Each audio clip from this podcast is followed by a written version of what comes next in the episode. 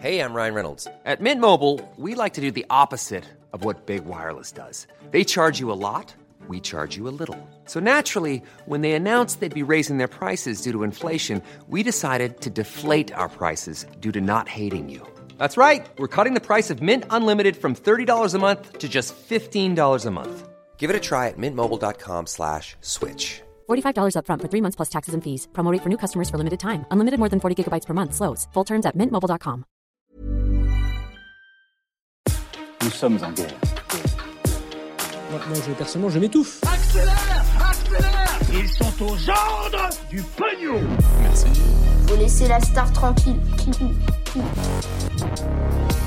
Ne reste que 8 ans pour sauver la planète selon l'ONU, une grève de la faim qui fait euh, beaucoup parler, une décision majeure pour les distributeurs de billets ou encore les 1 an du reconfinement en France. Salut c'est Hugo, j'espère que vous allez bien, plein de sujets différents aujourd'hui. On est parti donc comme chaque jour du lundi au vendredi pour un nouveau résumé de l'actualité en moins de 10 minutes. Et on commence tout de suite avec le sujet à la une aujourd'hui, c'est le nouvel avertissement de l'Organisation des Nations Unies, et ce, à quelques jours de l'ouverture de la COP26 à Glasgow en Écosse, qui est considéré tout simplement comme étant le rendez-vous le plus important pour le climat et pour la planète depuis euh, l'accord de Paris en 2015, et c'est un potentiel tournant pour euh, l'humanité, et ce, si et seulement si des mesures sont prises, on va donc comprendre concrètement de quoi il s'agit. Alors concrètement, ce qu'on appelle des COP, il y en a une par an, et ça dure 15 jours, et donc concrètement, c'est le rassemblement de chefs d'État, dirigeants, scientifiques, chefs d'entreprise ou encore activistes pour le climat qui sont issus de plus de 190 pays et qui travaillent ensemble depuis un lieu, donc là c'est en Écosse, euh, sur des engagements pour lutter contre le changement climatique. Alors pourquoi est-ce que cette COP26 est si importante? Eh bien pour comprendre tout ça, il faut revenir 6 ans en arrière, c'était en 2015 lors de la COP21 à Paris.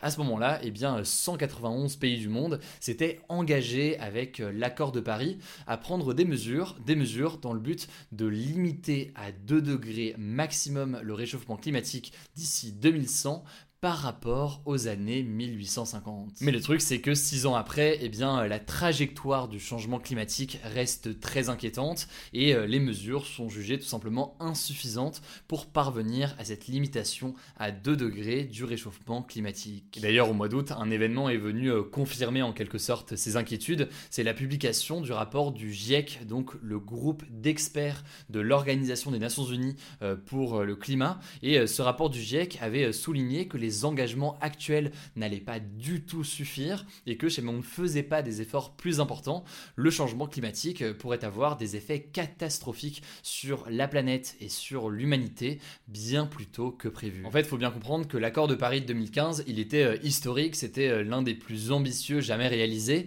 mais il ne fixait que des objectifs. Et après, chaque pays était un peu libre de faire ce qu'il voulait et euh, aucune sanction n'était prévue si jamais ces pays ne respectaient pas leurs engagements. Du coup, ben là, on est 6 ans après et à 5 jours donc de l'ouverture de la COP26, l'ONU a lancé un nouveau signal d'alarme avec de nouveaux chiffres pour éveiller les consciences euh, des principaux dirigeants de la planète et des entreprises aussi euh, sur les mesures à prendre.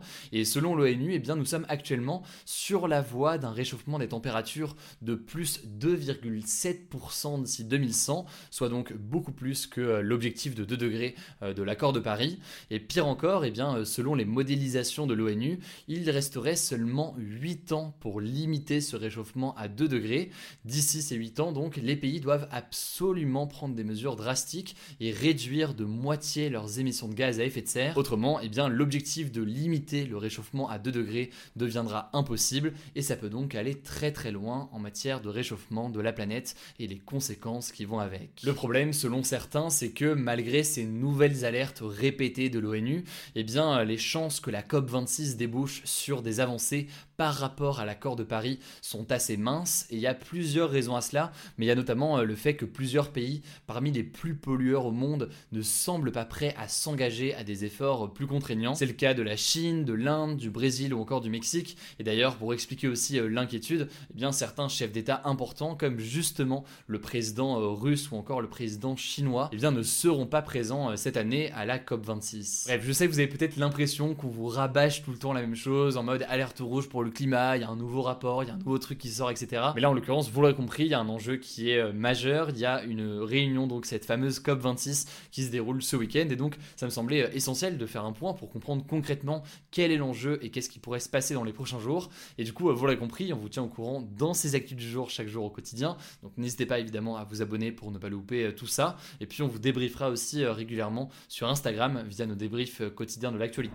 Allez, on continue avec les actualités en bref. Plein de sujets différents aujourd'hui. Ce sera un en bref assez gros. Et on commence avec une première information à Calais, donc euh, dans le nord de la France. Un prêtre et deux militants d'une association sont en grève de la faim depuis 16 jours pour défendre les réfugiés. Alors pourquoi refusent-ils de manger en signe de protestation? Eh bien parce que depuis euh, le démantèlement de différents camps de réfugiés à Calais en 2015, eh bien il reste aujourd'hui environ 1000 exilés dans la ville et euh, ces réfugiés eh bien, sont répartis en plusieurs petits euh, campements dans la ville de Calais.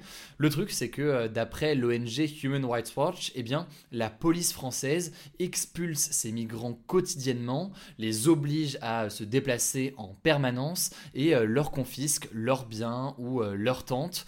Les trois personnes en grève de la faim demandent donc l'arrêt des destructions des camps de réfugiés cet hiver, mais également eh bien, l'ouverture d'un vrai dialogue sur euh, le sujet. En réaction donc à cette grève de la faim et à cette contestation euh, qui grandit, eh bien, le ministère de l'Intérieur a annoncé l'envoi d'un médiateur à Calais euh, qui aurait pour objectif en fait de discuter avec ces militants et pourquoi pas de trouver des solutions. Alors maintenant, sur quoi est-ce que ça va déboucher? On ne sait pas encore et évidemment du coup, on verra ce qu'il en est dans les prochains jours. La deuxième info de sang bref, ce sera la seule actu Covid du jour. Le ministre des Solidarités et de la Santé, donc euh, Olivier Véran, a reçu euh, ce mardi en France sa troisième dose de vaccin contre le coronavirus. Il a invité les Français euh, concernés à faire de même. Alors cette troisième dose, elle permet en fait de rebooster en quelque sorte les défenses contre le coronavirus et elle est ouverte aujourd'hui uniquement aux professionnels de santé et aux personnes en France âgées de plus de 65 ans. On ne sait pas encore d'ailleurs si jamais ça va être généralisé à un moment à toute la population euh, française, sachant que au passage, euh, le pass sanitaire de quelqu'un qui a plus de 65 ans en France aujourd'hui et qui ne fait pas de troisième dose reste complètement valide pour le moment. Autrement dit donc, le pass sanitaire reste valable aujourd'hui avec deux doses. Alors la troisième info en France et la dernière info en fait en France avant de passer aux actus à l'étranger, c'est qu'il y aura des distributeurs de billets dans les bureaux de tabac à partir du mois de novembre, donc dans quelques jours. Alors d'abord ce sera uniquement dans une vingtaine de bureaux de tabac en France, mais euh, progressivement eh bien, ça pourrait être étendu aux 24 000 bureaux de tabac qu'on retrouve aujourd'hui dans le pays. En l'occurrence c'est assez euh, intéressant de le noter parce que euh, en soi le métier de buraliste est en train de se transformer et même si encore aujourd'hui la moitié de leur chiffre d'affaires eh bien c'est lié au tabac, eh bien ces chiffres liés au tabac ont tendance à baisser ces dernières années et du coup eh bien ils vendent aussi des tickets de loto, des timbres, des tickets à gratter, etc. etc.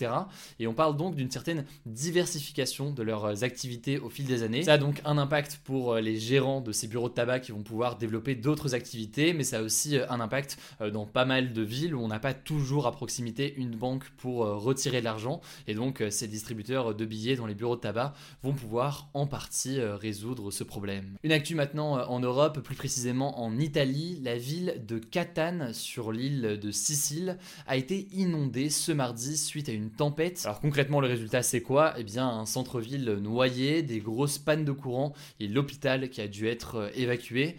Au moins deux personnes aussi euh, sont mortes et malheureusement tout ça euh, n'est pas terminé parce que la tempête devrait être à son plus fort jeudi ou vendredi où vous tiendra évidemment au courant. Alors la dernière info de ça en bref avant de passer au flashback historique c'est l'histoire d'un mariage très contesté qui rappelle en fait celui notamment il y a quelques années du prince Harry avec Meghan Markle au Royaume-Uni.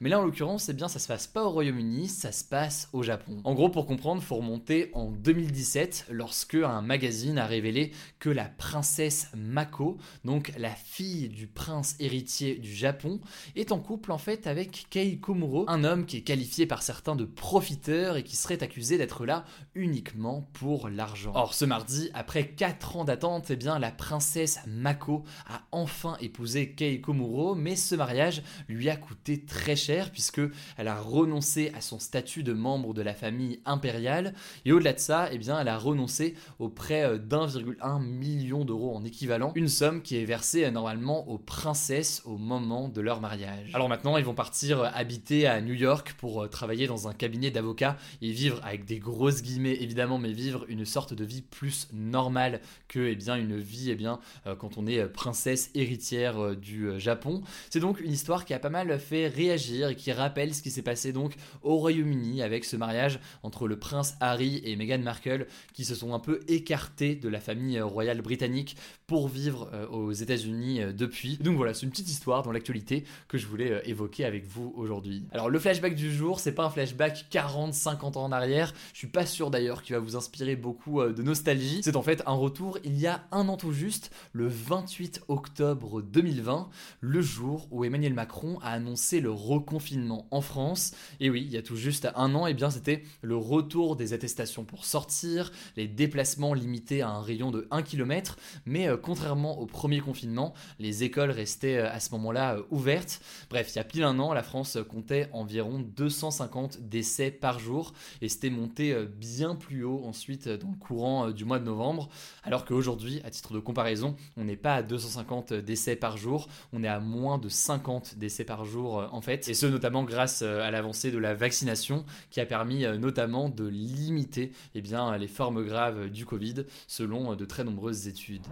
Voilà, c'est la fin de ce résumé de l'actualité du jour. Évidemment, pensez à vous abonner pour ne pas rater le suivant, quelle que soit d'ailleurs l'application que vous utilisez pour m'écouter. Rendez-vous aussi sur YouTube et sur Instagram pour d'autres contenus d'actualité exclusifs. Écoutez, je crois que j'ai tout dit, prenez soin de vous et on se dit à très vite.